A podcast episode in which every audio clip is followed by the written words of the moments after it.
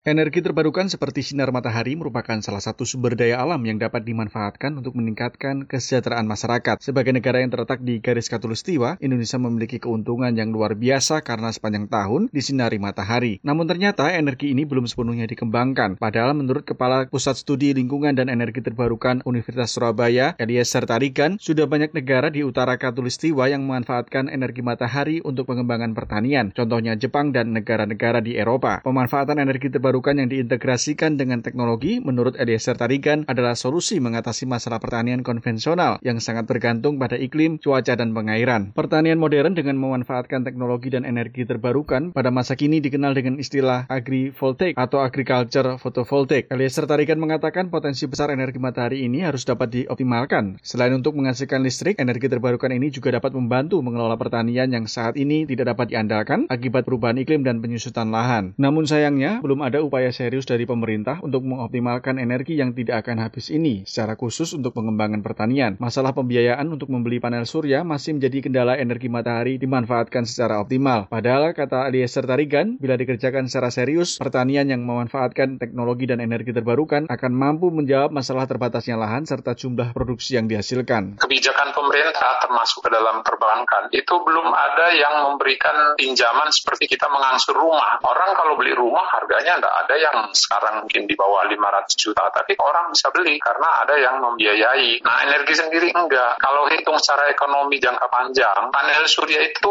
menguntungkan sebenarnya. Tapi karena kebijakan kita belum menyentuh pembiayaan oleh negara sebagai pengelola keuangan, kalau bayar sendiri langsung cash 100 juta untuk energi pertanian kita ya enggak mungkin lah. Pemanfaatan potensi energi terbarukan untuk pertanian saat ini masih bersifat sporadis atau hanya dilakukan oleh individu maupun kelompok masyarakat. Gubuk Lasaris di Desa Sambirejo, Kecamatan Pare, Kabupaten Kediri, Jawa Timur adalah salah satu yang memanfaatkan energi terbarukan untuk pengembangan pertanian. Gubuk Lasaris merupakan tempat pengembangan bibit unggul pertanian organik yang dikelola para pastor dari Kongregasi Misi atau CM Indonesia. Penggagas dan pengelola Gubuk Lasaris Romo Marcelinus Hardo Iswanto CM mengatakan pemakaian panel surya dipilih untuk mendukung pengembangan pertanian organik yang dikelolanya. Selain pertanian tanaman pangan, sayuran dan buah-buahan, pompa air yang digerakkan dari energi matahari juga difungsikan untuk merawat kebersihan kandang ternak sapi perah. Pemakaian energi matahari ini, kata Romo Hardo, mampu menghemat pembayaran listrik PLN sebelum memakai panel surya. Itu panelnya satu lembar ini bisa menghasilkan 100 watt listrik. Berarti kalau total 1.500. Ini hanya saya pakai untuk menggerakkan pompa, karena kalau kita pertanian, kita memerlukan pompa di siang hari.